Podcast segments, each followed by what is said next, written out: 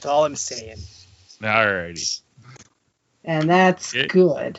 Near, far, near. And that's the cold open for this episode. Excellent. Set your phasers to sexy.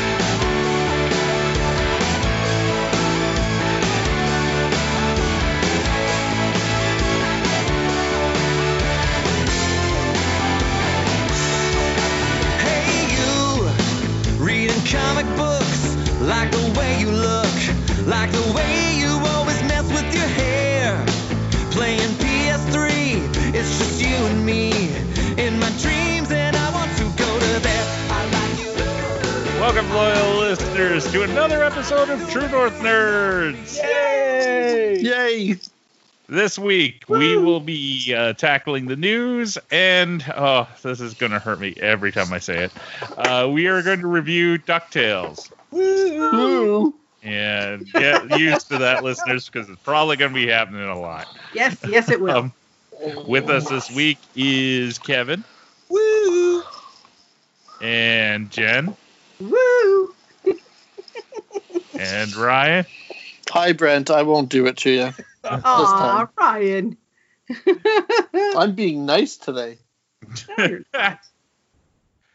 so, uh, a little bit of housekeeping. Um, Uh. First off, uh, we've added a new show to the True North Nerds Network. Question We're a network now.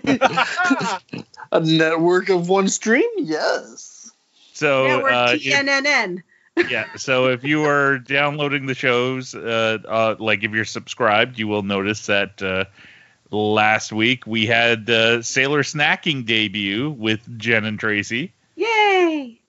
Um, Jen's been wanting to do a Sailor Moon uh, podcast for quite a while, and she finally figured out a gimmick with it along with Tracy. and uh, so far, uh, we we've got one episode up. There's what six recorded, Jen? Seven, I think. Seven recorded. I was on episode seven, so Yeah. So seven recorded. Oh, who didn't mute their phone? Mine's not even in the room with me, so that My guess is me. it was Jen. But it's The not my fault because it was Kevin who sent me a message. It- it's another news item for Ryan that I just. Yeah, I already saw that. Thank you. Okay. Anyway, back to how awesome my Sailor Moon show is. Yes, Jen, your show is awesome. I loved it. So the premise behind this is that um, we watched two episodes of the classic 1990s Sailor Moon. Uh, we're starting with season one. Uh, we're doing two episodes at a time and just giving like our general overviews of how we feel the episode holds up and you know our impressions of Sailor Moon. Um, and in between the episodes, we have a fun snack that is um, well originally it was going to be theme based but that kind of went out the window and now it's whatever we can kind of pick up at the asian supermarket or um, whatever we feel like cooking so our first episode we ate mochi which is like a rice dough ball with jelly inside and i really wish like i had Play-Doh. i really wish i had recorded brent's reaction to it because it was great um, and didn't then Brent did not like it. And then our next episode, uh, it is coming out next week. And what did we eat? We ate pancakes. We made uh, Japanese souffle pancakes. Mm. They were so good. Oh my god. So as part of the show, Jen and Tracy have been having guests on, and uh, Kevin shows up uh, later on in the series. Episode Uh, seven, knowing nothing about Sailor Moon. Yeah. That was still a good episode, though. It was fun. Yeah, so we'll have them uh, on again.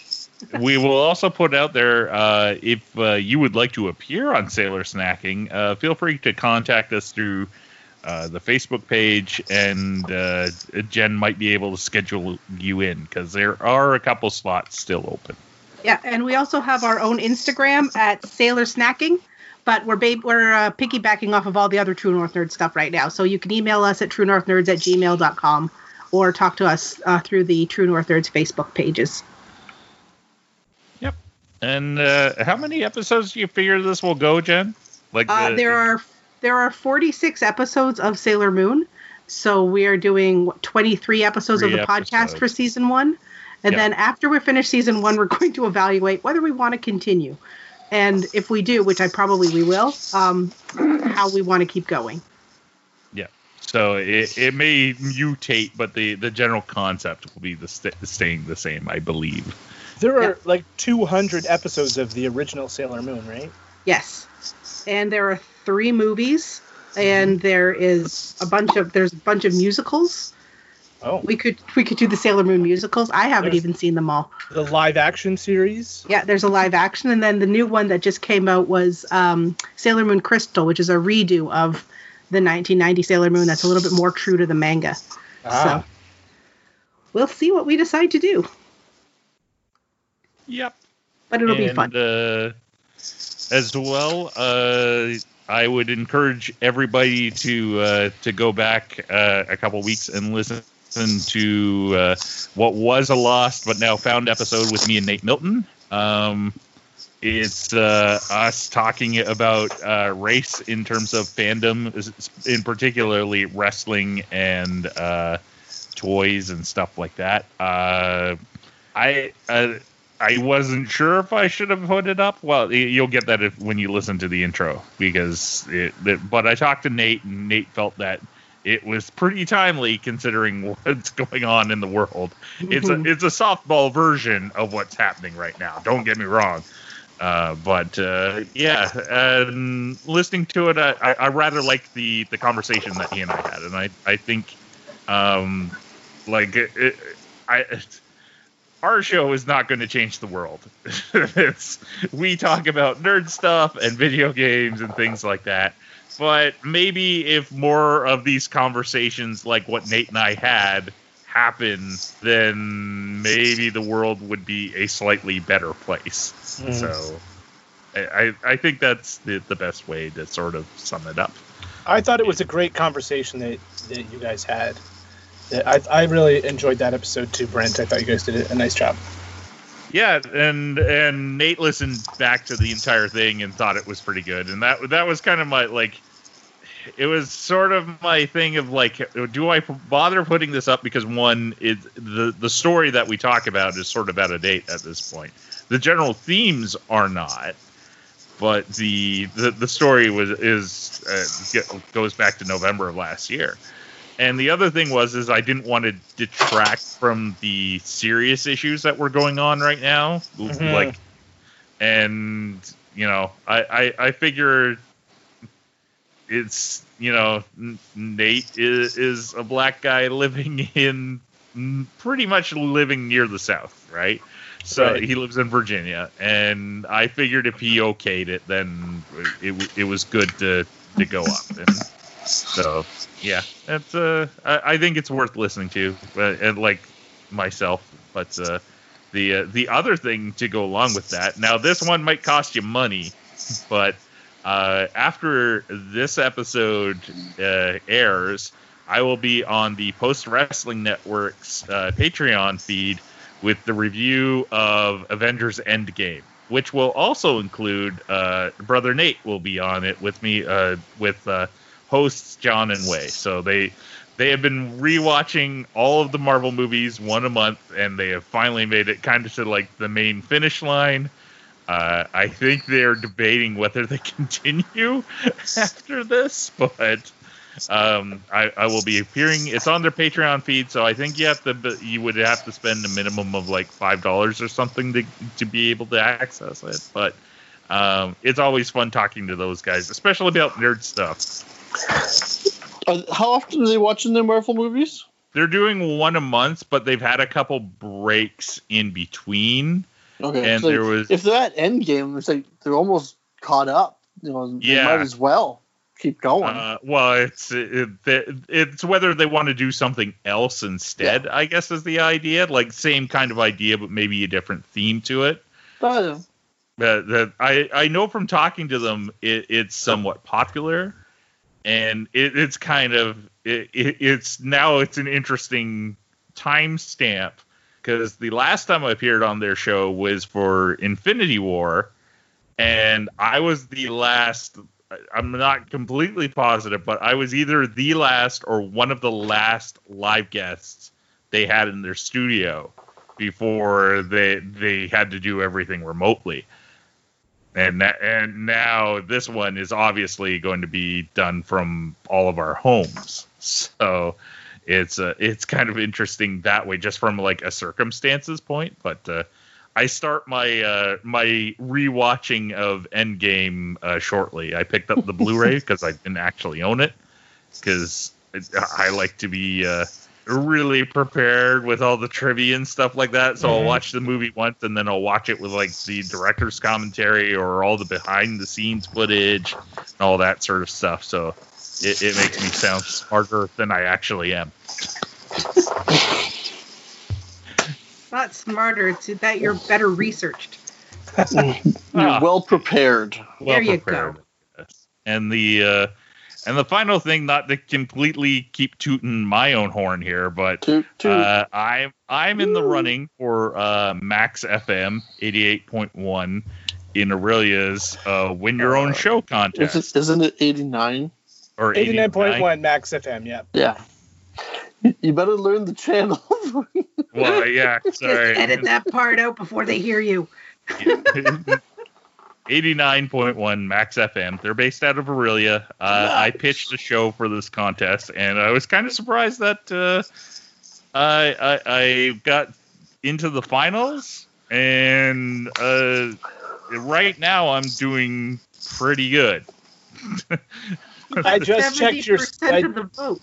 I just checked your standings and you're way ahead at the moment. But that doesn't mean people shouldn't s- stop voting. Keep voting. Yeah. Yes. it's all keep it's only the first week so uh and i i will be upfront about this the music that i play is uh is going to be a lot different than what you might expect from our podcast but uh I, I, I'm I'm kind of hoping I win. I have no expectations about it. If I do win, other than like I'll probably get an episode, maybe two, and if I do that, that'll be kind of awesome because I'll get to play the music that I want on the station, or at least generally what I want. Uh, I, I'm curious how deep their the digital archives that they've got go, like the system that they're hooked up in into. Because uh, some of the stuff I'm going to be wanting to play is a little bit on the deeper cut side, but Mm. uh, we'll we'll see. Um, yeah, uh, uh, and if you have already voted for me, if you're a listener, uh, thanks. I I appreciate it. It's uh, a little bit of levity in the the sort of dark times that we're living in right now. Yeah, so you can find the link to vote on our Facebook page, or if you just go to Google and type in Max FM Orillia, it'll pop up. Um, and I think you can vote once on pretty much any every device you have. So do that. That's my wife wanting me to get a job. Is your wife wanting you to get out of the house for a minute. I'm kidding. no, it's a passion of yours, and I think that you will a really enjoy doing it, and I think that it will, you know, it's always nice if when you can kind of live one of your dreams. So even if you don't listen to the station, listeners, just vote for him anyway because it will make Brent happy. Aw. Aww. So, with that in mind, Is that the housekeeping? Have we moved on to the news? Yes. uh, yeah, yes, we have. Uh, Brent, did you fall asleep? Are you okay? Brent had a stroke. Oh, don't even joke about that. Run downstairs and save him. Brent, are Uh, let's fit? get, let's. Is there any other housekeeping? Like anybody else got anything else that they they want to share right now? Well, I am still I am still involved with the Trek FM podcast Earl Grey. Um, we did an episode. Uh, the first episode that I was the lead host on was about finding the good in low-rated episodes, and we have inadvertently stepped into the um, the culture wars uh, because there's an episode that is really the most blatantly racist episode of Star Trek probably ever created, and that's in season one. And we did a d- discussion of it, but we probably didn't do a, a good enough deep dive on it. So we've gotten some interesting feedback. It's all been sort of positive, and it's been a learning curve for all of us. And I think uh, I think moving forward, we're all better informed, and, and it's going to be all good. But uh, yeah, that was a bit of a bit of a thing uh, this week with with that show. So, but uh, we're going to keep moving on. We're recording again this weekend for our next episode, and uh, uh, I highly encourage you to listen to Earl Grey if you like Star Trek: The Next Generation. Our next episode will be about Data's hobbies. He had many. He did have many hobbies. Yeah. All right then. Let's start with the news. Ryan, what do you got for us this week? Ah, okay. So we've got uh, some more news out of the Batwoman camp. Uh, so the latest talk is uh, with uh, you know the obviously with uh, the role of Kate Kane. Uh, is are they going to recast? Are they going to um, just write off the character? There was talk this week they may be killing off the character. Uh, sounds like the latest is that they're just going to be kind of writing her off. It'll be part of the uh, actually one of the main mysteries of season two, and that they're going to be bringing in a new character. And so far, it sounds like the name of the new character is going to be Ryan Wilder, or yeah, Wilder. Uh, and she's nothing like Kate Kane, is what they've said. Uh, other than yeah, she's still going to be a um, LGBT, you know, a, a woman of you know along the same lines. But uh, yeah, I don't know. Pardon me, I'm half asleep here. I didn't have my nap after work. I'm, I'm running on Coca Cola and sugar. Uh, and so there's that that came out this week. Um, ooh, Universal Orlando. Here, haven't you hear this? Uh, so Yep. with them reopening, uh, many of the characters are going to be walking around wearing uh, uh, masks like the rest of us. I have seen the photos. Yes, I so do not I. Like it. I do not like it. Um, if a character wears a mask, normally I say fine, but to put face coverings on Captain Shaggy America. yeah, Shaggy, Fred, Velma, and Daphne. uh, ugh. I- I like the way they've got their character meet and greet set up. They're behind a barricade. Basically, you take selfies with them. They sort of pose behind you as you stand six feet away in front of them. But yeah, Captain America wearing a face mask over his cowl just looks weird. Like Yeah. I get Spider-Man, you can have his face is fully covered. You could have a park full of minions and um, uh, uh, Doctor Doctor Seuss characters. You know, uh, anybody that's in a big fur fursuit kind of costume, like a Shrek, would be fine. Uh, they've got the Transformers; they're out there too. But it, I want to Marilyn see Monroe- Optimus Prime with a mask. it, Marilyn Monroe should not be wearing uh, a surgical mask. Or, or Groucho Marx or Beetlejuice. He's already dead for God's sake. He just shouldn't need a mask at all. But there he was. Hmm, He's got uh, he's Yeah. got undead corona. So Even deadlier. my kind of take at it is I I don't really think these parks should be opened up begin with right now. That that's just my personal thing.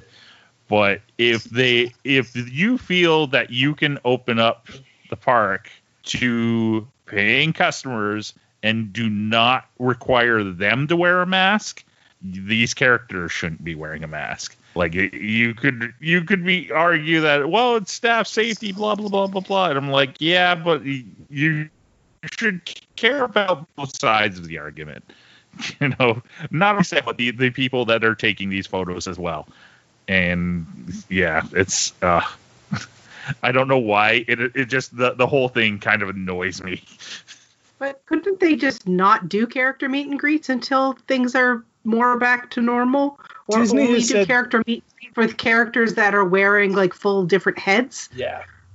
Uh, Disney has said that they're not doing any character meet and greets. They may have these, they're not parades, but they're going to be like characters on floats that you can sort of take selfies with as they roll down the street. yeah But, but uh, uh, this just, I don't know. I, I just don't like the look of it. I always Uh, find the like the live action people, like you said, like like the like the Scooby Gang that are not people in ca- cartoon costumes, or even even the, the Captain America versus Spider Man. It's like when you see them, and it's like it's it's more it's just a person in cosplay. Yep. It's like yeah, they don't you know they may kind of look like the characters do on TV or on the cartoon or in the movie, but they don't really. And they're they're- not really meeting those characters. It's not like it's really, you know, Chris Evans and Right. And uh, to top it all off, at Universal, because of their licensing agreement with Marvel from back in the day, they're you're meeting you're meeting Like Marvel comic book. characters in 21 year old costumes, yeah, Yeah. right? Uh, Yeah. they, they can't they can't put a Captain America in an MCU style costume. They have to put him in the costume that he was wearing in 1999. yeah.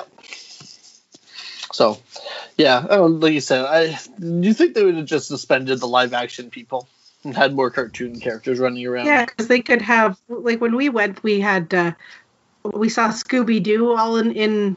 Yep. Obviously, Scooby Doo was a guy in a dog costume, so there was Hello Kitty. Uh, you could do Transformers. You could do. Uh, I think they had Gru and the Minions. They had Yep. the the animals from Pets. So like, there's lots of options for SpongeBob. full costume people. Yeah. Yep. So I don't understand why Barney. they just don't do it that way. I don't either, and and I don't even mind wearing if if people who are playing roles in the park wear masks, like, but if they're like not specific characters, like the like the the Hogwarts Express conductor, that's fine. Like he's just a guy, or the you know the the Hogwarts students, that's fine too. Yeah. But uh, Pretty much But- everybody who's wandering around uh, Harry Potter world, just dressed as a generic witch or wizard, could wear a mask. Yeah, but Velma, yeah. Or the the raptor handler is wearing a mask. You know, that's cool. Whatever. Yeah. Yeah, see, because that at least makes. It But if the makes it feel raptor more was wearing a mask, of- I think that would be funny. That would kind of Yeah, be funny. actually, that would be kind of awesome. Just like you know, if Megatron came out with like a little mask on or something, that'd be But- funny. Even if I was able to go to the parks right now, I would not be going to the parks right now. Oh no, yeah. Okay, Oh, okay, next. Uh, oh, so remember our everybody's uh, so the end of Spider-Man. We, we, we all get the little tease, and uh, J.K. Simmons shows up as J. Jonah Jameson. Mhm. Uh, well, apparently he has uh, he's reportedly signed on for multiple MCU appearances to play as But well, as Spider-Man J. Jonah still in the Jameson. MCU? Yes, yes, Spider-Man is still in the MCU. Okay. I thought that they were going their separate ways now. No, that no, like they, all- they got they- that they sorted they out, but it's only again. for a little while. It keeps Yeah. going back and forth. I can't keep up. Oh yeah, there's there's money, so. But uh, so, yeah, I so he's going to be making. Of course, we all do. So I thought that was that was good because he's a great J. Jonah. He's the best. Uh, ooh, and so after so last week we or last week last episode we talked about the Snyder cut and its release, and we all Yeah. kind of talked about Henry Cavill and hoping that he was going to be coming back as Superman. Well, lo and behold, the next day or maybe even that night, reports came out that indicated Henry Cavill has has signed on to return as Superman in the DC films. Uh, now, it doesn't mean we're going to be getting a sequel to Man of Steel right away. Uh, from the sounds of things, they're going to start to treat him kind of like Marvel does with the Hulk and have him show up in other people's movies. Okay. It pushed me back to the thought of they don't know what to do with Superman. they don't understand Superman and can't make a movie about Superman, so they're just going to have him show up in other people's movies like he did, hopefully a little more than he did in, in Shazam. Yeah, but they don't even know what to do about the DCU. Like they can't make up their minds what they want it to be or what it, or what they want. Like there is no overarching anything. It's just they're trying to be the MCU so hard, but it's failing.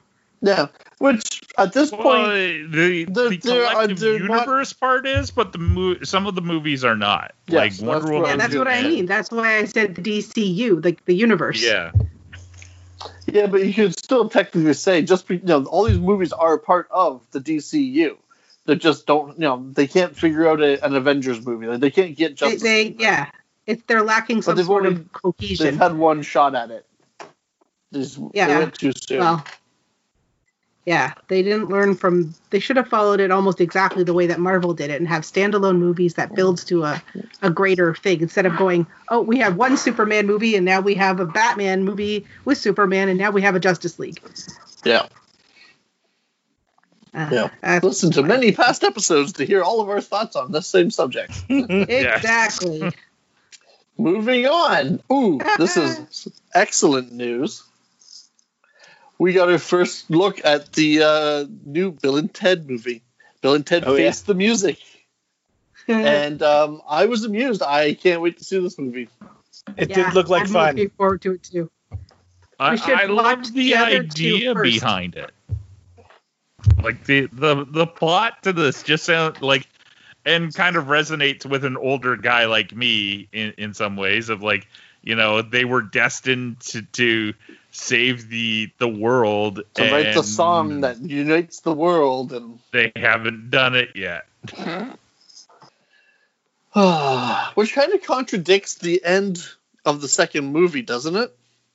I honestly don't Um, remember during the little- like, during the credits, so you see all the newspaper headlines and uh, the, all the and all the with that, you know them re, you know going on tour and doing all this stuff and Yeah, but maybe they even explain that. Like that Yeah. stuff may have still happened in the. You you think of it kind of like a one-hit wonder, right? Yeah. Like Yeah. They, they might have done all of that within the first year, and then yeah, just and it wasn't necessarily the the song that united the world. yeah. Yeah. But yeah, no, no, I, I'm, looking, forward, to it too. Yep. But I think before we watch the new one, we should we should maybe as a group watch the other two and do reviews. Mhm. Yeah, that's that sounds like fun. Hopefully, the coronavirus will be over by then, and we can all sit together in the same building.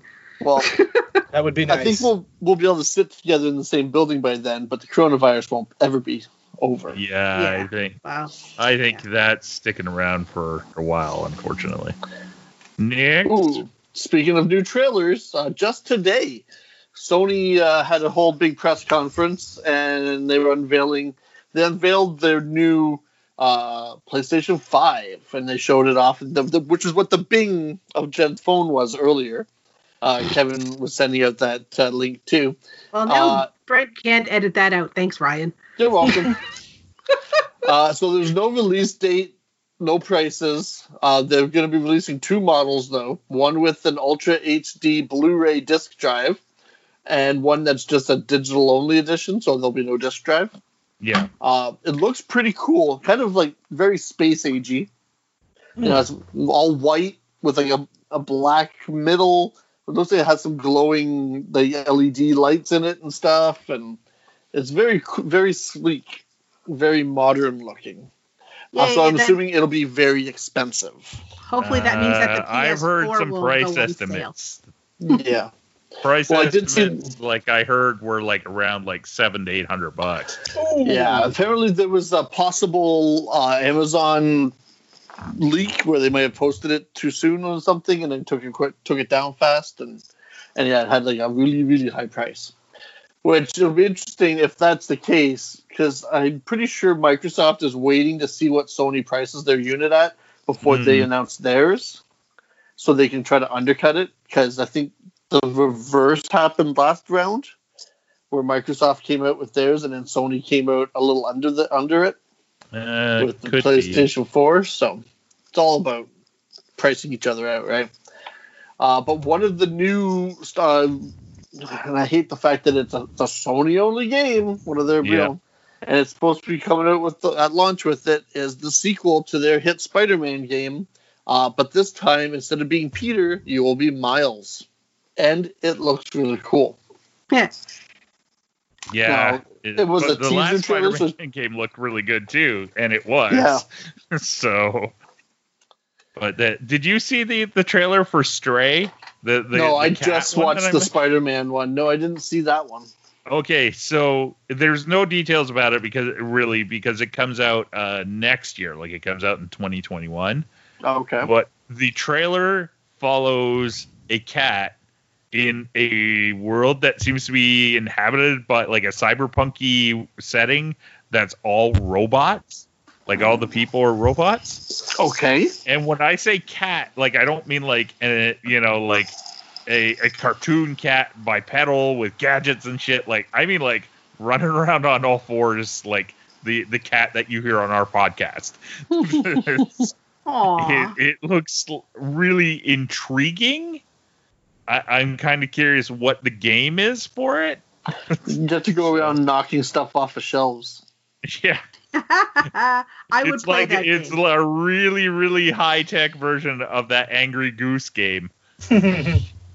My last news story is probably well one of, is, is you know one of the biggest news stories uh, Ooh. from the past couple of weeks in comic books at least. Uh, DC Comics has uh, severed their relationship with Diamond Distributing and is going out on their own well with their two partners um, to distribute uh, distribute DC Comics.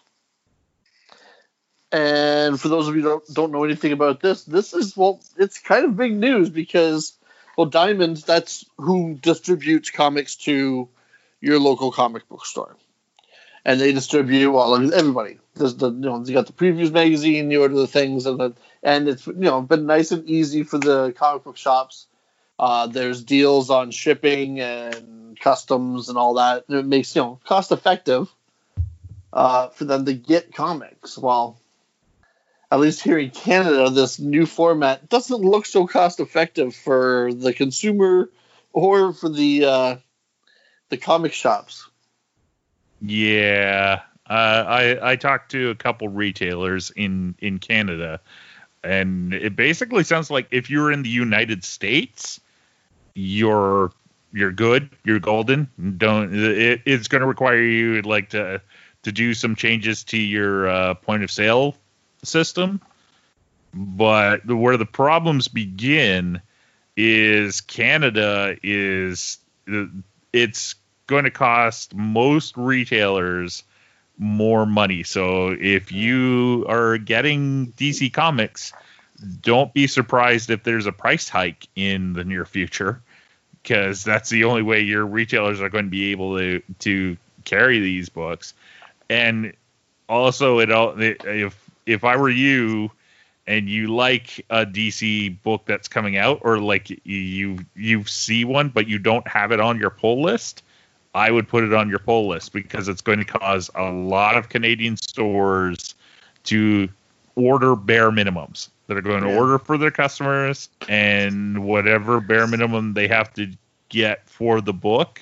But like shelf copies of DC books are going to be few and far between for a lot of stores. Like if you like you know, the last little while, Ryan and I especially have been picking up like the just like random issues here and there, like Legion of Superheroes and books Yeah, like that, Superman. without actually putting them on our poll list. yeah. And that, like, we won't be able to do that anymore.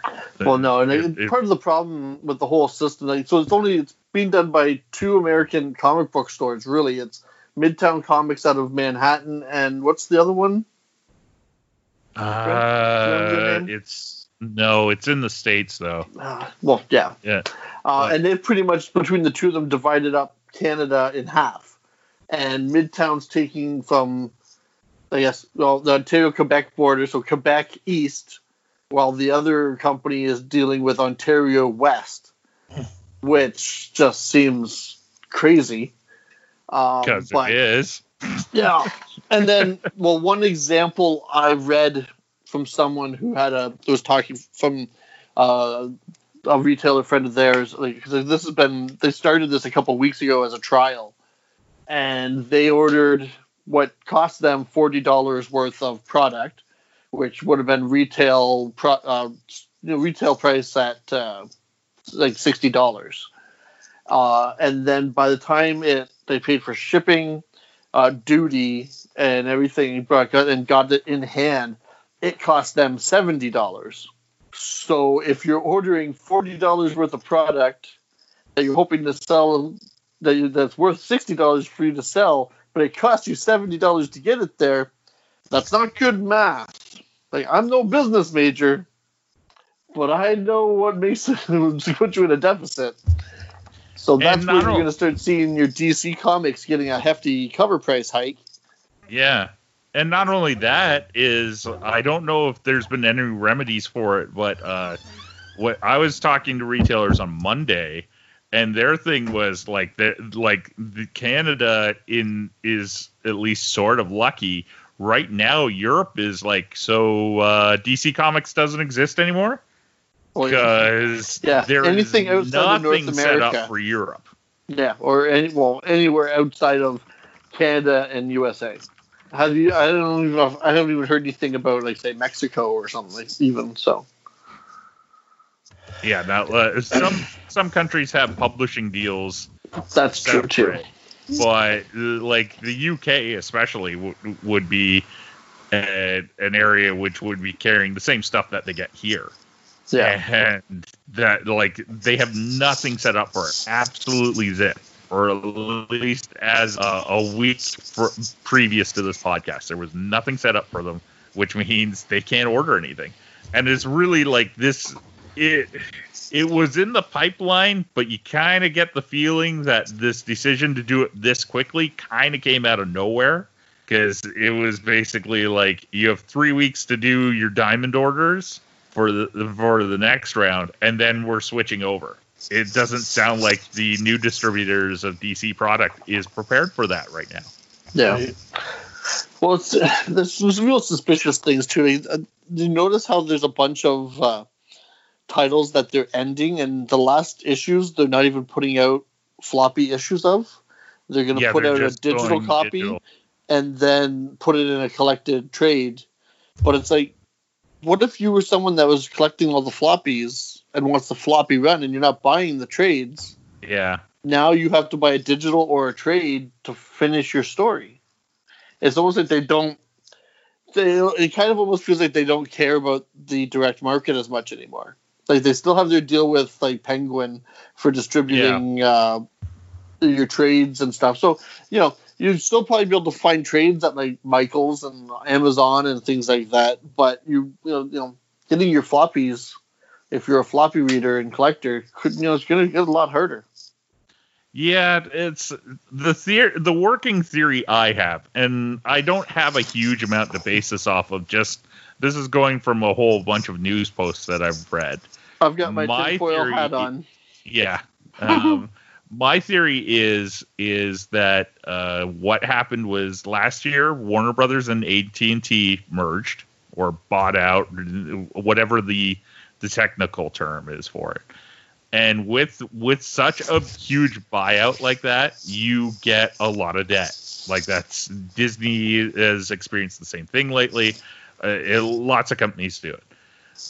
So that wasn't a problem it, until the this crisis happened, and with the the coronavirus, and everybody seeing down profits from everything right now.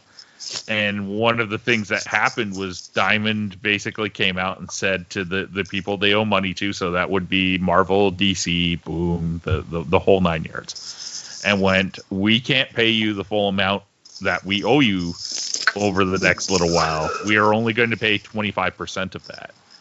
And I think somebody at Warner Brothers, probably somebody new who kind of oversees this sort of stuff, or like in terms of the financials and in maybe the comic side of things in particular, just went ballistic because it was one more thing that they weren't getting money for, and the company is not as tight a ship as they want it to be. Somebody saw this opportunity to do something else, and now we have, you know, more distributors, which will mark the, the first time since 1997 that there was more than one comic book distributor.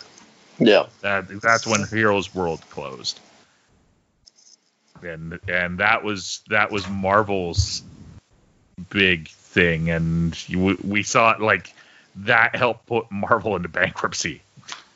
So I don't. The, the one thing I, I I'll I get from it that um, there's a lot of people out there that are like, oh, it's the end of the monopoly. It's the end of the distributing monopoly. This is good for business. Um, those are people who aren't buying comics and aren't stores for the most part. The the monopoly of Diamond distribute uh, Diamond Comics distribution did not affect readers at all. Not one red cent.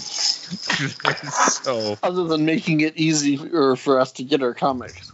and stores for like they only like you Yeah. know yeah there isn't another game in town but they only had one to, to order from and that system is streamlined and healthy we we will see where this goes but that is potentially like one of the biggest comic book based stories of the year Yeah. that like that could really change the landscape in the next six months to a year I'll admit that when I first heard this, I thought that uh, this was a good thing, but after hearing the discussions, I was like, nope. Um, I think this could be the beginning of the end for DC Comics. Uh, I don't know about that. Just because, well, look at the part. They're they're part of a giant conglomerate. They're not going anywhere. They'll still they'll always be around. If anything, just to be a A a place content where, making factory. where yeah, exactly. You know, Yeah, and like there are rumors that DC at some point might shift to all digital, like for Mm. floppy, and then just rely on books and trades. Hmm. Y- you know, Well, what do you think? it, it seems kind of foreign for us, but Yeah. in Europe, that's how things come out, right? Yeah. Like like European-based comics, that they come out in these albums every six months or so, or year, two years. And it, it might just be a different way of doing things if they want to switch to that. But yeah, and it, it, it makes you wonder, given like the other moves, like what are they thinking? like it- like not in a bad way, but like I want to. I'm I'm curious what the end game plan is. Like you know, you look at this, you look at DiDio being let go, Mhm. and and scrapping what the- and potentially scrapping what sounds like at least like a year to two years worth of planning for the comics line is like what what are they working towards what's the idea here what you know yeah. It's- Is there a plan? Is there a plan or is this just like all panicking trying to save money somehow yeah. is that your last bit ryan That's or- it for me. I've Okay, got one, I got okay you go first jen i've got one as well and I sent this to Ryan, and he didn't read it, so I'm going to read it. I forgot about it. Sorry. So, according to a report by Variety, uh, the Golden Globes have uh, changed their rules, stipulating that voice only performances are not eligible in any acting category. and they did this Oh, because of The. Mandalorian. So, because you can't see uh, Pablo Pascal's face, they consider him to be um, voice only performance. And he's no longer eligible for winning uh, Best Actor Golden Globe because of that. So it says even if the actor is on set of a film or series, if he's masked for the entirety of the performance, they can't qualify for a Golden Globe. Well, see, and I which read I that think article. is ridiculous. Well, and it gets even more complicated because he does at one point during the series remove his mask and speak.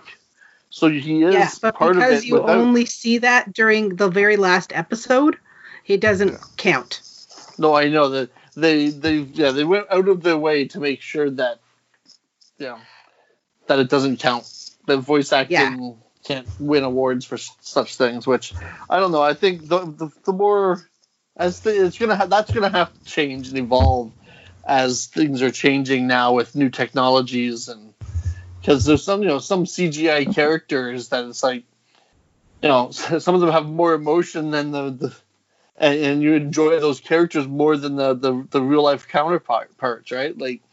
uh, look at K uh, K two in Rogue One. Alan Tudyk Yeah. doesn't Mm. work as that robot. You know, there's Yeah. uh, if he's I going to guess be their like that in argument that is- series. Their argument is, uh, you know, you shouldn't win a best actor because you're not acting. It's the animator who's doing the acting, air quotes, even though Yeah. you're providing the voice.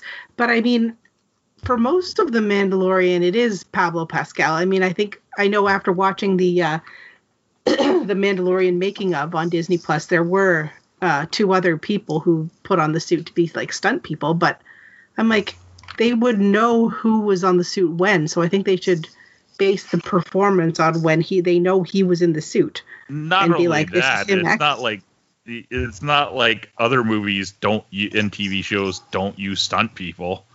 Well, yeah. It's- Exactly. And or don't use makeup or don't use costumes that cover people. So Yeah.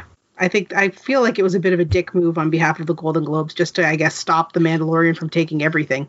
Yeah. Hmm. Yeah, because it'd be fun. So it, so it's like, well, if you have a helmet on, you can't win. But if you're wearing a full facial prosthetic and you're made to look like a different person, then you still can. Exactly. It's It doesn't make any face. sense. Yeah. Yeah. So that was my news. So, in a little bit of positive news that kind of goes with uh, current events a little bit. Now, I'm not sure. Given what we we talked about with the Marvel app, our last episode, I want to say, I don't know how this is going to convert. But uh, Marvel Comics has decided to make uh, uh, over a hundred comic books by black creators and black characters free on their app. So if you go to like the Marvel Unlimited app, you can read through like so many good books like it, like that involve black creators and uh, black characters. So like That's there's nice. obviously there's a, a bunch of Black Panther on there um, from various different eras, but there's also stuff like uh, like Deathlok from uh, '91, like that the reintroduction of Deathlok into the Marvel universe, which was that's a great book. It's all five issues of that. Um, there is also uh, a bunch of uh, Power Man and uh, Luke Cage stuff. There's a couple Captain America things. There's that um, Shuri, uh, two Shuri mini miniseries are on there. Damage Control one through four is in there. Uh, Truth, the the Captain America graphic novel that uh, is about the the people who were Captain America before Captain America. Um, okay. Yep. yeah, that's in there. It's it, like there's a lot of good stuff on the list. So uh, if you have the Marvel Unlimited app, you can go through and just start reading them, streaming them. You can do that on uh, through your web browser too, apparently. So um, I, I just thought that's cool, and you know, it doesn't cost you anything. It's free, so Free is good. and free is Mhm. always good. It's my favorite price. Yeah. Which brings us to the main event of this episode our discussion on. I didn't say it yet. I'm, I'm anticipating. I'm, I'm so excited. Kevin Our was preemptive. discussion on DuckTales. Woo! Woo. Um, this is the modern version of DuckTales. Uh, we're only going to talk about the first two seasons. That's all Um, that's on Disney Plus. That's all sad. that's on Disney Plus right now. But the third season, is it over yet, guys? Because I know you two were, It Ryan and Kevin not. were looking at it. It is No, I haven't watched. No, I don't have no idea. Okay. So, no spoilers for season three, but definite Yeah. spoilers for seasons one and two. so uh, outside of the Mandalorian, this might be my favorite thing on Disney Plus. It has Oh, no sure. reason Oh, yeah. to be this good. it's No, so no. good. No, it doesn't deserve to be this. They do, yeah. There's it's it's good that well, it's one of those. Yeah, truly, it's a kids' cartoon. Yeah, it's great for kids, but it's totally got the hidden stuff to just be like, oh, you you grew up watching Ducktales. Well, maybe you should watch this Ducktales again, and you'll love it even more. Yeah, they do such a good job of reinventing all of the characters to make them way more three dimensional. Like Actually, Huey- developing them. yeah, so like Huey, Dewey, and Louie have distinct personalities and and traits and voices, and you can tell them apart. Besides what color they're wearing, Mm-hmm. um, Webby is insane, and I love her. Uh, even Scrooge McDuck has got such a, and even Donald has such a distinct Well, personality and reason for the way they act. It's it's amazing. Well, that's the thing too. Donald's actually in this. Yeah, Yeah, Like, he was enough. never in the other one. wasn't he? I, I, don't think, he so. made Uh, like no, guest he appearances, As but like he wasn't just- a main character. Yeah, as No. someone who's just done a rewatch of the first two seasons of the original DuckTales, Donald is in the first episode and he shows up every now and then as sort of a special guest star. Well, I would argue that Donald kind of shows up every now and then in this one too. He's not in every single episode, but he is definitely a more prominent player. Yeah. And Launchpad, I love Launchpad. And the boys have a mother, Yes, they have a Who- mother. whose name we learn and who we see. Yeah, we actually meet her. She's awesome. I love her. Yeah. Oh, Her name is Della, by the way, listeners. Yes. Della Duck. And I love that all of the ducks um, kind of recognize that Donald has a bit of a speech impediment and just kind of go with it. They don't. None of the the rest of them don't have that kind of duck talk that I think that they had in the original one. Mm. Yeah, which makes Donald's it a the lot only easier. character who really has it. And it's even to the point where they're like, we don't understand what he's saying. Like some other characters, just like, I have no idea what he's saying. The, I love yeah, the the couple of- season one finale episodes when they're fighting against uh, what's the, the the witch, the dark magic, Magica the mag- De Spell. Magica De Spell. Magica De Spell, Yeah. and they're trying to when they have to go and storm the the vault, and the oh, gadget. What's the is that oh, Gy- gyro. gyro? Puts stuffs that thing down his throat that- so that he can, we, they can understand what he says, and he's saying all these like heroic and like you know all you know like inspirational. wor- They're like, have you have you always been talking like this? Yeah. And he's And- voiced by Don Cheadle. Is he? Oh, geez. Yeah. Yeah. Don Cheadle. This show has the most amazing, impressive voice cast of any any uh, animated show on TV right now. Oh, they spent money. They David had to. Tennant. Oh, they weren't Tennant afraid. Yeah. Scrooge McDuck. Uh, the three nephews are played by um, uh, Danny Pudi and Ben Schwartz and uh, Horatio Sanz.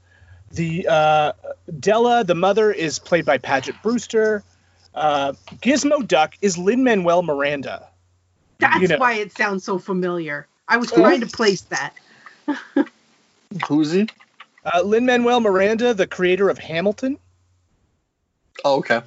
Uh, you know, it's just got a fantastic, fantastic voice cast. Yeah, I- and I'm like not gonna the- lie. The, the reason I wanted to watch this from the get go was because David Tennant's the voice of Scrooge McDuck. Oh yeah. And I'm Like- sorry, it's Bobby Moynihan as Louis, not uh, Horatio Uh, Sanz. You know what? I can actually get why you made that mistake because uh, those are two people like from the Saturday Night Live cast that I mix up in my head exactly. all the time. So And I also love Kate Micucci as um, as Webby. And wasn't um, somebody famous did uh, Magica too, didn't they? Oh, that's Catherine Tate. Catherine yes. Tate. So it's Doctor Who and Donna. Yes. Oh jeez. uh, yeah, Ah, and even so like good. the the, uh, the Moon people are both because it's uh, what's her face from Modern Family is Pam. The uh, the uh, oh what's her name? The the blonde mom from Modern Family. No, the way you described it was best when I asked. You said, you know, the blonde mom who's married to the idiot. I'm like, oh yeah. she, she was on Ed as well. Um, and why can't I remember her name? uh, yeah, it's uh, Julie Brown, Julie, Julie Bowen, Bowen. and Lance Reddick is uh, Lunaris, the uh, the the evil moon person. Yes. oh my but god. the, but the You're nice from thing Planet is, Moon. for as I love much the running as gags. like it's like an Allison Janney is Goldie. Uh, what's her name? Uh, Goldie. Oh, Goldie. Uh, yeah. Just Goldie. Um, Scrooge's love interest. as much as they've brought in like these big name celebrities, the other side of it too is the all star animation voice cast to it. Mhm. Like Rob Paulsen and uh, Jim Cummings are, are both do voices for it, and you know, like you just go down the list. John DiMaggio does voices for it, and uh, Cree Summer. Like it, it's a lot of like the. There was definitely a lot of care and a lot of like a fair amount of money spent to make sure this cast was like the the all star of both worlds, right? Mm. Oh, Who does the hey, voice of I didn't know that.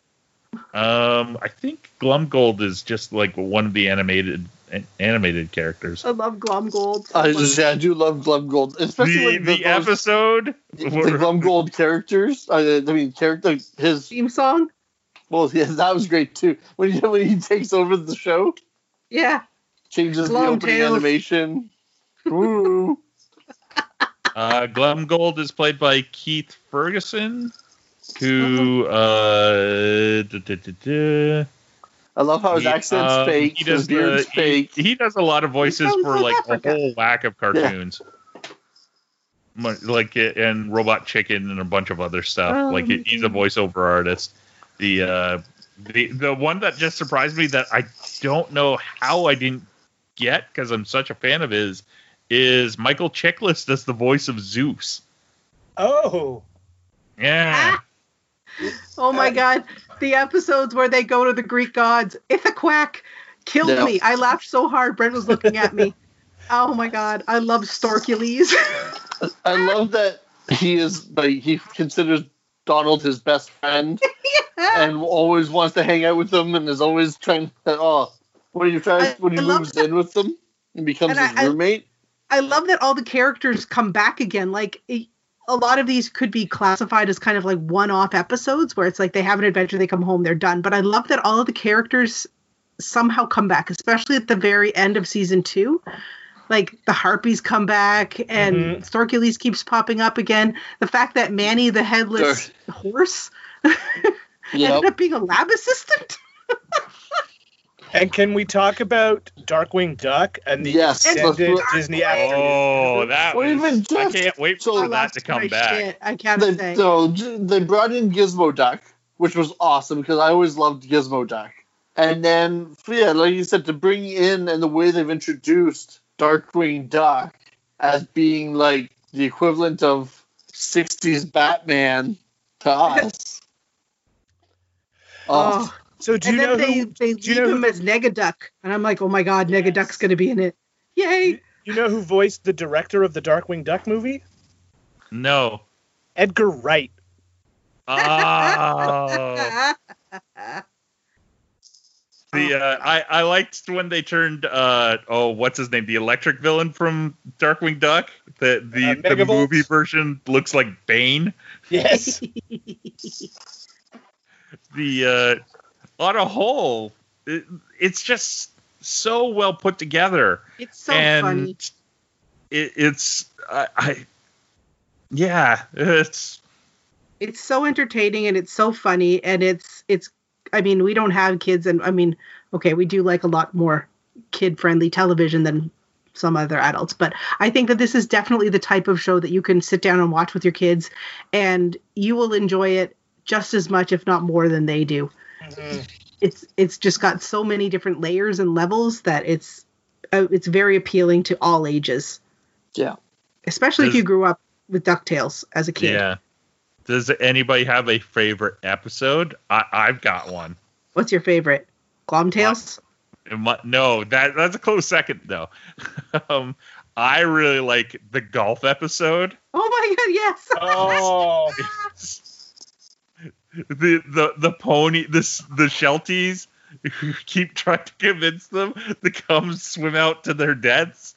From like from that to just like the um the commentary from Launchpad and uh, the one of the nephews for the like doing the golf commentary, and Launchpad's like like I find doing this voice comforting and soothing. Spaghetti, bologna, Nickelback, like like he just like goes like random words. And speaking of which, Launchpad has had Yes. such an upgrade in the show. Oh my god, yes. When he goes off and does like little secret adventures and then he well, comes just back, I was- I was like, I want to know what happened. I want to know what's going on with him and that mermaid and his undersea adventures. Well, then he has another one when they go to the that mountain too. He goes off and has an adventure on his There, own. there's that. There's the casino one. Like, Ooh. there's a couple episodes where he he disappears and comes back. The casino one, he's like in like samurai armor or something on the way back, and nobody says anything. I'm pretty sure in season three we get a launchpad Launchpad episode? adventure. ep- I think that's that one that's like the James Bond episode I have watched where we it, also. Okay, and- yeah. that's There's an also the episode episode that introduced the Rescue Rangers, isn't it? Um, I will not. I will not say on No the grounds that we are not spoiling season three. No, yeah, I was just It's thinking not- about that episode where um they go into the Mrs. Beakley's past with Agent 22, Yes. and they're going after gummy berry juice. And as soon as they said the book of D- Castle Dunwyn, I lost my shit. And Brent was like, "What?" And I'm like, "It's gummy bears." And all through that episode, the background music was subtly playing the Gummi Bears theme. and, and the uh, the the formula with the outlines of the gummy bears, Yes. like, and I think it. it so once again, uh, Disney. Uh, Disney-owned property is taking the lead into building a universe better Yes. than DC is. Well, yeah, because Yeah. they even mentioned they Cape Suzette a lot. building the, the Well- Disney Afternoon U. And Cape So- Suzette is where uh, uh, TaleSpin is from. So well, they that's don't Don go. Carnage is the Yes. uh, villain from, right? But they also Oh, talk that they're going to move to, to Cape Suzette, and They talk about Cape Suzette quite often. yeah, So at last year's San Diego Comic Con, uh, they did announce or they revealed that in the third season, we'd be getting some other characters from the old you know afternoon, uh, including Kit Cloudkicker and Molly Cunningham from TaleSpin. Hmm. I want them to go Um, back in time and meet the Gummi Bears so badly. So who does You've the- seen the end of season two, right? Yeah, we, so we, the we overarching finished seasons one and storyline of season three is set up at the end of season two with the creation of Fowl, the Yes. uh, the evil, Ooh, evil and those- organization. those sneaky bastard vulture The buzzards. accountants. Yeah. Yes, that are played by Marc Evans Jackson, who's one of my favorite actors these days. You'd know him from The Good Place. He plays Shawn, the demon head of The Bad Place. Ah, Uh, we gotta yeah. watch that. Uh, so Fowl is the uh, Fowl is the major villain of season three. Was Fowl Oh, originally he's from uh, DuckTales? he's the he's Holt's husband, Kevin, Yes. in Brooklyn Nine Nine. Okay, gotcha. Oh. Yes. Was was Fowl originally uh, Ducktales? I believe Fowl is. I believe it was. Is it was it was it Ducktales or was it Darkwing Duck? Oh, I don't one know. of them. Let me see what I. Are we all googling? But This is what Uh, happens. I'm you not going to. So, of- Um, so with I Darkwing did and- enjoy the the Christmas episode. Oh, that was great Yeah. too. with the ghosts of Christmas Oh, past yeah. and how they showed up. Like, oh, we meant to go to a different guy's house, but we ended up here instead. Yes. And it was all the ghosts from from the Disney Christmas Carol. That was I just oh I, I thought that was great. He's doing like shots with them and Yeah, so Fowl originated on um, was introduced in the DuckTales episode Double O Duck, the original 1980s DuckTales, but uh, they also fought Darkwing Duck uh, um, on his show. Yeah. Steelbeak was a Darkwing Duck vil- villain. Yeah. Yeah, Well, that kinda makes that, sense, That was 'cause one those I two- and those two back then kind of went together because even Gizmo Duck did he not show up on uh, on Darkwing Duck? They Yeah. never Gizmo and Launchpad, right? Yeah, well, Launchpad. Launchpad was his like sidekick. right, but Yeah. they never really acknowledged that DuckTales and Darkwing Duck were in the same universe. other Yeah. than No. Launchpad. yeah, but they don't acknowledge that it's the same. Like that Launchpad is in like. He doesn't don't say know. in I one, don't- "Oh, I got to yeah. go to Mr. McD," right? So I love that he Well, kind of has a was- crisis in this in this modern one when there's because he's like, "But I, I work for Scrooge, but I love DW," and I'm like, he's like, "Which one do I go to?" So is uh, we we won't delve into the Chip and Dale range, but we'll we'll just say for the sake of it, they're coming. Characters Uh-huh. from TaleSpin are coming. We've already had the the revamp of Darkwing Duck. Goof Troop that- characters show up. Does that Do they? leave Goof Troop? You said. Yes, Yeah. Goof Troop. oh my god, well, I it's love really Goof Troop.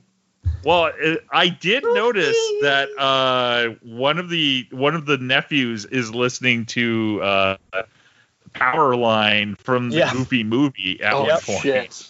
Wow. I love all those little references too. It's Yeah, oh, like they're, they're digging deep into the Disney afternoon stuff. Yeah. So Well, who? Daisy's who in does this it leave new out? season. Daisy Duck out? appears. Okay, they Who have does to it go leave out from the Disney time. afternoon? Is that what you're asking, Brent? yeah. Like, is there is other than you know, like Aladdin and Little Mermaid and that those those based off of features. We will say for the sake of argument, for the time being, they would not be included Yeah. in in that So- sort of same realm. Apparently, some of the Wuzzles are going to be appearing. Were the Wuzzles Disney? Yes. It was the very first Disney um, uh, animated series. Really? Yeah. I love Wuzzles. I had Yeah, the kangaroo bunny hippopotamus thing. Rhinokey and Butterbear are supposed to be appearing. Yay!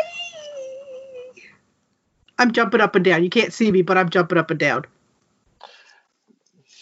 Ah, I did not realize they were a Disney product. I didn't I'm remember what they were amazed they until I looked at the little with- picture. Yay, Wuzzles. Oh, the other characters that could show up are from Marsupilami and uh, Bonkers. Those oh, bonkers! I don't remember Bonkers at all. Um, Bonkers was like a a police based comedy with a what is he a bobcat? He's a bobcat. yes. Yeah, it was. It originally was supposed to be Roger Rabbit. Is it was going to be the Roger Rabbit cartoon, and for some reason, and I've never read why they decided to change the main character. I guess maybe Hmm. because Roger was too adult associated, but I don't think he would have been by that point. But but either Now- Bonkers would. Be, I I'd I'd be down for that. The person I want to see show up, and I thought you know, in the little tease we did get was pretty was pretty good. I want to see Mickey show up. Oh my God, Mickey Do- or Donald talking to the Mickey Melon. Yes, when so he does hard. the voice. Oh my god! As his as his best friend on the island, it's like, oh, of course Yeah. his best friend is going to be a melon that looks and talks like Mickey Mouse. And I don't think that's out of the realm of possibility because the uh, there's the episode with the what do you call it the three caballeros Yes. yeah which is that like too. that's that's, That's not an Disney old Afternoon, pull. that's just Disney right Yep. Yeah, Brent, we got to watch that movie because you haven't seen it. I think I had as a kid I don't think I've seen it since then though like not uh, not as an adult for sure but uh The other thing yeah about this show is that it's not just drawing from the Disney Afternoon canon, it's also drawing from the really extensive comic book canon of the Ducks that Carl Barks created. oh yeah Uh, like so much of this stuff is Della is from that comic run. Didn't they show the Duck family tree? Uh, because Webby is investigating the Duck Mc, slash McDuck family tree. That came directly from the Carl Barks comics. Characters like Gladstone and Fethry and Yeah. Gyro, they all come straight from the old comics. And, and there's uh, a there's a couple other images that they use like there's one of like uh scrooge in like uh, on a mountaintop kind of thing in like explorer gear that's definitely based off of one of those uh barks covers or layouts or something like that like it, it was an image i recognized right off the bat Yeah. Plus all of that like Klondike stuff, the the life story of Scrooge McDuck. Speaking of which, I love how they just sort of gloss over the fact that Scrooge is like 150 years old. Well, he, I think they said he was born in what 1863, Yeah. Yep. It just But he he spent- just is. but he spent I think a decade in a demon dimension, according to him and Goldie, and he, they spent five years frozen. five years in frozen Uh, you've seen the episode where he met where we meet his parents. Yeah. yes It's Didn't so, like- There's a curse that they yeah. and, And, Gyro shows is, up in the uh, past. Time traveling Gyro. is uh, Yeah. voiced by uh, one of his dad's voiced by Graham McTavish, who is Yes. like one of my favorite Scottish actors. He, uh, some of our listeners would know him best from The Hobbit or perhaps uh, uh, Rambo, because he, he not the last Rambo movie, but the second last one that came out. He's in that, Which was saying, and he's was he also uh, he's also an Outlander, I think. Is that what that show's called? The Horny Scotsman show. yes, Yes. that's what it's called. That's what it's called. Wait, wait, which, which guy is this? Woo. The hot dwarf? Uh, the hot dwarf? Yeah, like the main one in The Hobbit. No, no, he's one of the secondary guys. Oh, I don't know who he is then. It, if I, if you saw a picture of him, you you would recognize him because he, he up until like the last couple of years, he's been a character actor. Like he he's just like this the Scottish guy in a bunch of stuff. All right, what's his name again? Graham McTavish. He was at uh, Hamilton Comic Con uh, last year. He- but he's uh, he's also doing a voice for uh, Castlevania on Netflix as well. Why isn't Uh, it working? the uh, oh yeah, and he played uh, the Saint of Killers in Preacher. but uh, uh, uh, enough of that. Uh, so Yep. uh, I think we can all wholeheartedly say that uh, No, we can't wait for season three. is awesome. Woohoo! Yeah, I, uh, I they're up to see episode seven on Disney Channel. Um, Oh, is Disney- that it? yeah, Disney on demand, like on demand on Rogers. Uh, they only have episode seven now, so you can't even catch up if you've got regular cable to where to where it's airing. But uh, there are methods. We have ways. Um, there's an episode where uh, they use the music from the Ducktales video game uh, through the whole thing. Oh, uh, well, there's tons of those like little just nuggets of stuff, like you were saying. Like there's uh, the, the cave duck. the one with the lamp? They they re like there's a a couple shots that are like the poster for that original Ducktales movie. Yep. Uh, yep. Speaking of which, I love that episode too. there's there's no genie, there's no magical spells. There's one mystery I need to know, and that's why is Scrooge so mad at Santa? I'm Anytime sure they'll anyone get mentions it at some Santa, point, he but gets yeah. he gets angry. I think it's because he got visited by the ghosts when he was evil Mr. Scrooge. Hmm. I still can't find this guy. I give up.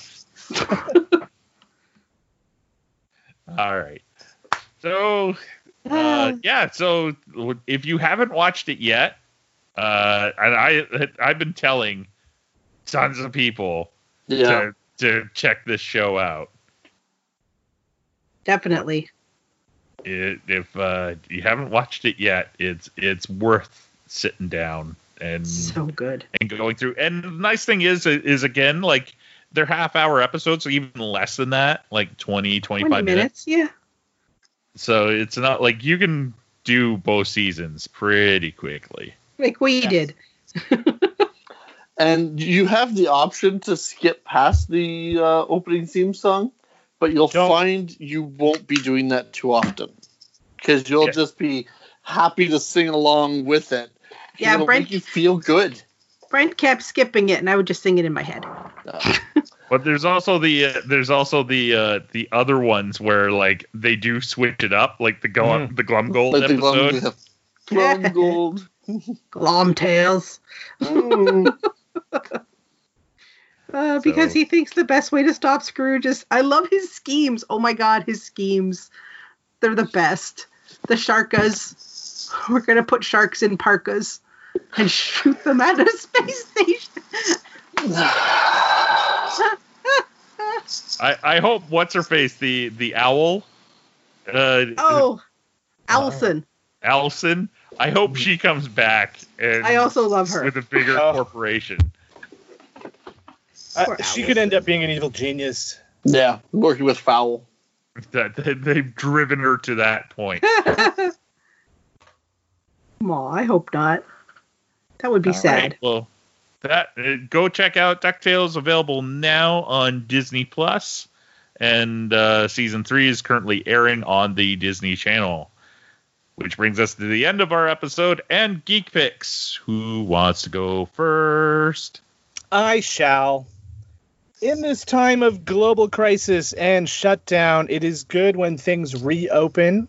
And to that, uh, the board gaming cafe Cards and Coasters in Orillia has reopened. Unfortunately, they cannot reopen as a board gaming cafe because of restrictions, but they have reopened as an ice cream parlor and cold drink emporium. Uh, they uh, serve lovely, lovely Kawartha dairy ice creams, milkshakes, slushies, Oh. frozen coffees.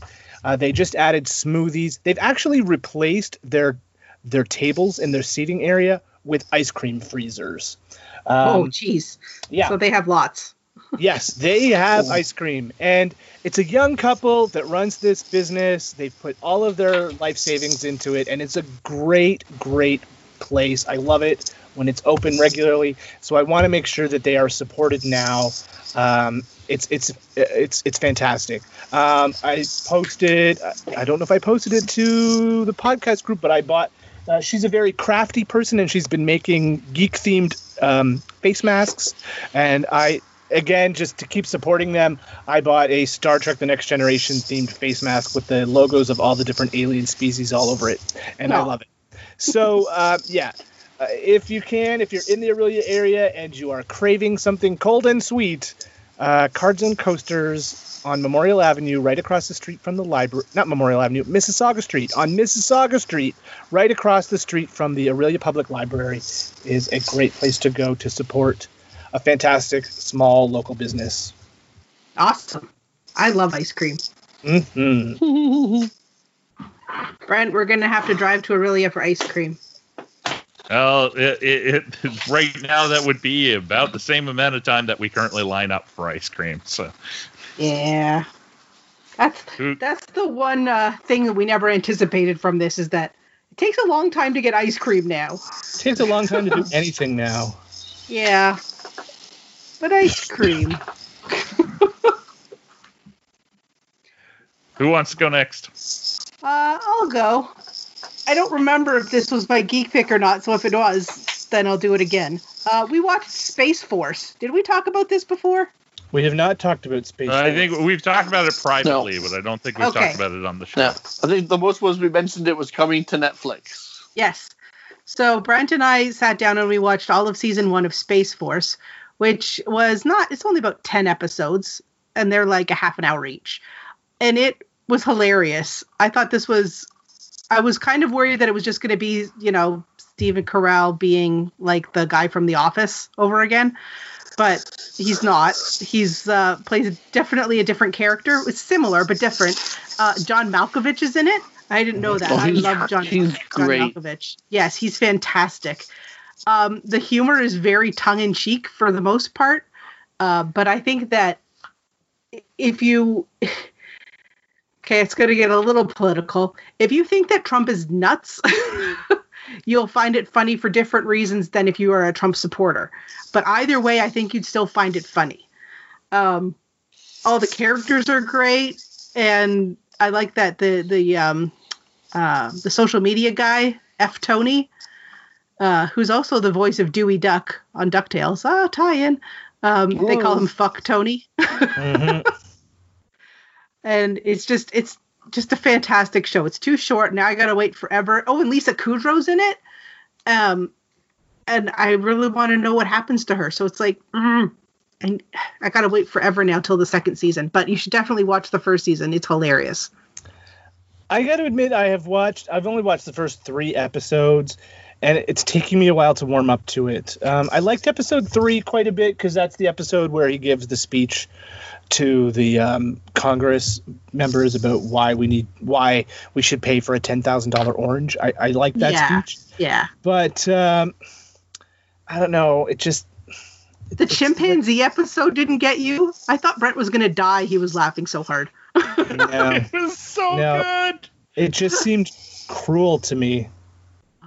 And and the fact that he wasn't listening to his science people was That's the tongue-in-cheek part about, you know, And then the monkey defected to China. Sorry. yeah. I love how the Chinese space agency is messing with them all the time. oh yeah, Like they're like, "Oh, we got our satellite in space." No, you don't. Chip chip. Yeah. It's like, what? Ah. I will I will keep watching. I but I, it's not a. well, yeah, but the humor is It's not the same everyone. for I everybody. think so- it's great. That's why it's my geek pick, and it doesn't have to be yours. Yep. hey, Ryan, your turn. Uh, sure. Um, okay, we're gonna do a way back playback because I've been getting this popping up in my. Oh, this is something you might want to watch on Netflix, and like every email I get from them, they have recently added Teenage Mutant Ninja Turtles and Teenage Mutant Ninja Turtles 2: The Secret of the Ooze to Netflix. So if you don't have it on DVD at home and your VCR doesn't work anymore, now you can watch the Ninja Turtle live action movies through streaming. Exciting. And I actually I have no real big plans this weekend other than there's a couple movies I want to sit down and watch. Those ones might end up making the list. Um, that Disney release, Artemis Fowl, is that, it comes out this weekend. Yep. Oh yeah. I so I'm kind of that. want to see that. I saw some uh, not so uh, uh, promising headlines, but I don't know about anything about the book or the story, so I'm going into it fresh. Uh, I also noticed that coming soon to Netflix is The Meg, and I'm a sucker for a giant shark movie, and I will totally watch that again. nice. So, So, it might be uh, a Netflix streaming weekend for Ryan. cool. So breaking news.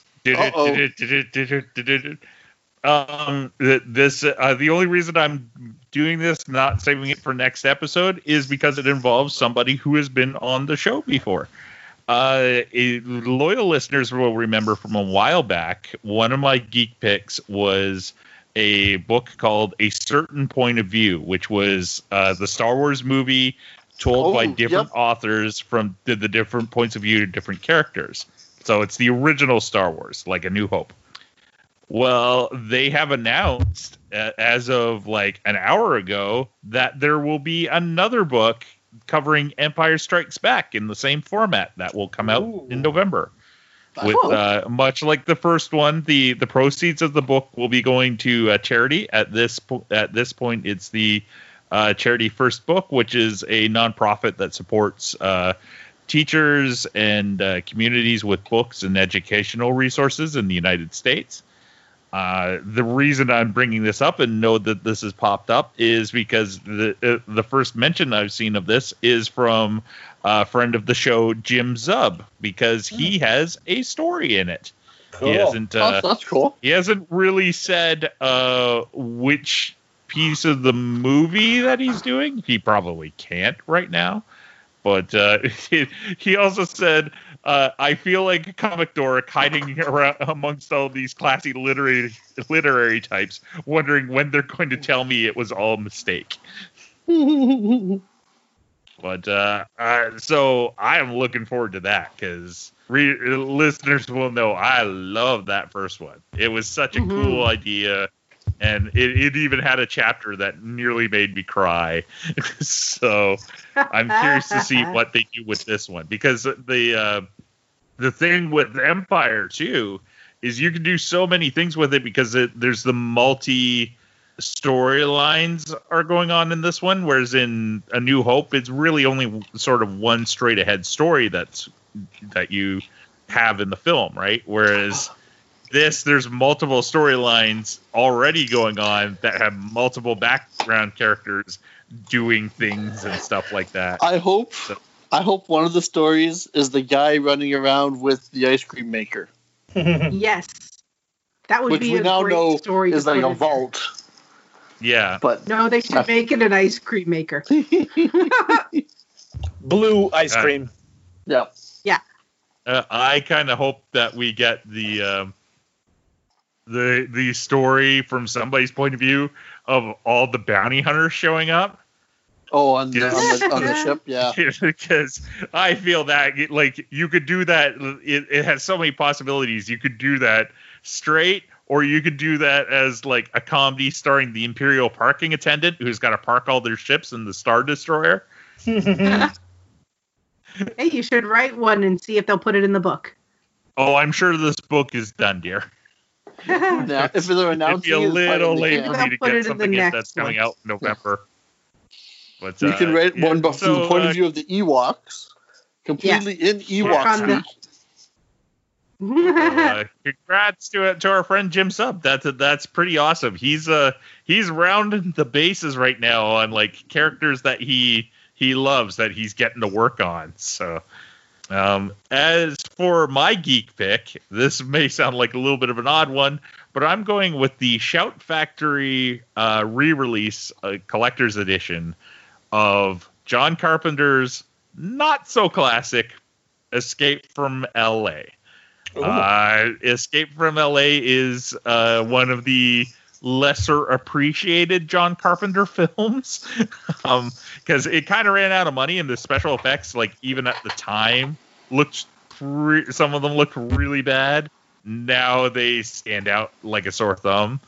But some of the satire and political commentary that is worked into this film is now more than ever so timeless and so on the nose with where the American presidency in particular went.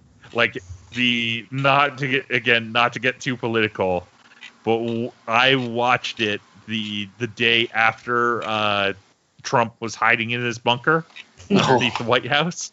Um, and there is a you mean scene in inspecting? yeah, there's a scene in Escape from L.A. where an earthquake happens and the president is hiding underneath the table, like shaking and just hoping that the earthquake killed all the dissidents that are the problem. I'm like, oh, that is so on the nose. Um, other than that, like they the Shout Factory again nailed it with a really good transfer, and the the movie looks better than it probably has in quite a while. The special features on it are pretty good. Um, like there's interviews with like a, a bunch of the actors, including one guy who is like uh he's in a lot of John Carpenter's films just because they're like they're buddies and he's like he's never like a main player but he's in the background of a lot of the films and stuff like that. And watching him talk about working in movies is is great because he's also a guy that doesn't have any fucks to give anymore. And he was talking about like how he got this one movie and he was high on acid while he was doing his audition.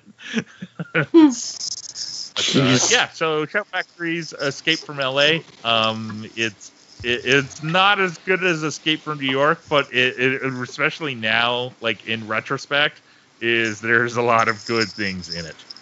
So that's it for this episode of True North Nerds. We'll be back in two weeks with a regular episode.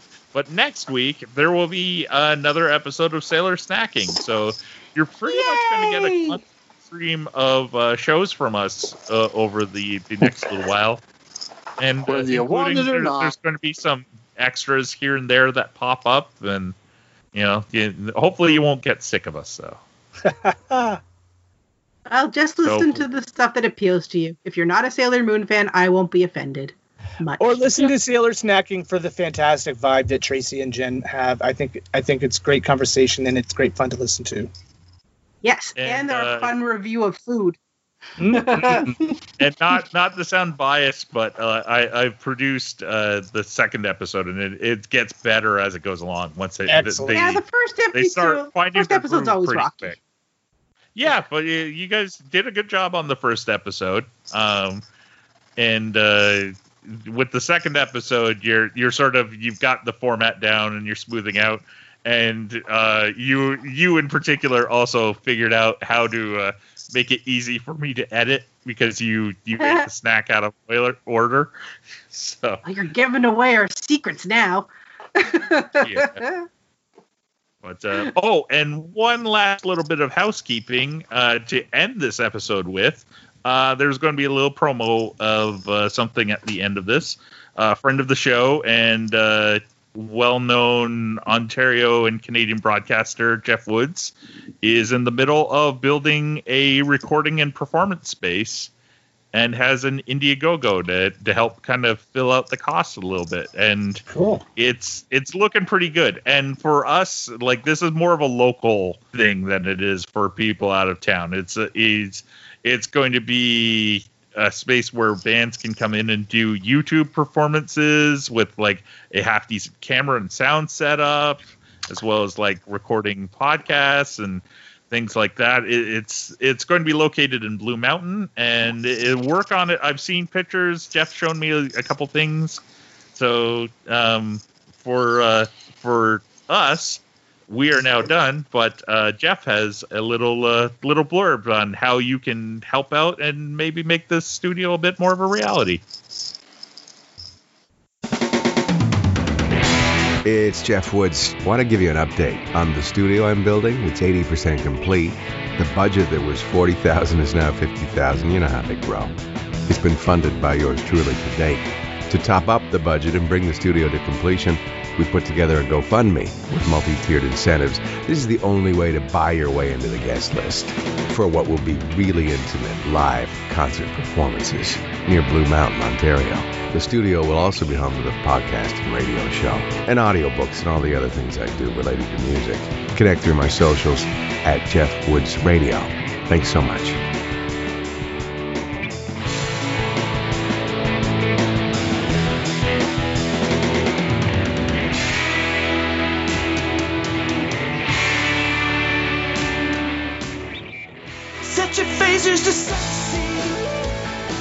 Thank you for listening to the True North Nerds. You can find us at truenorthnerds.com or on Facebook, Twitter, and Instagram at True North Nerds. To contact one or any of the nerds, you can email them at truenorthnerds at gmail.com. Theme music provided by Kirby Krackle. You can find more of their music at kirbykracklemusic.com. If you like this show, please go to your podcast app of choice and rate and review us.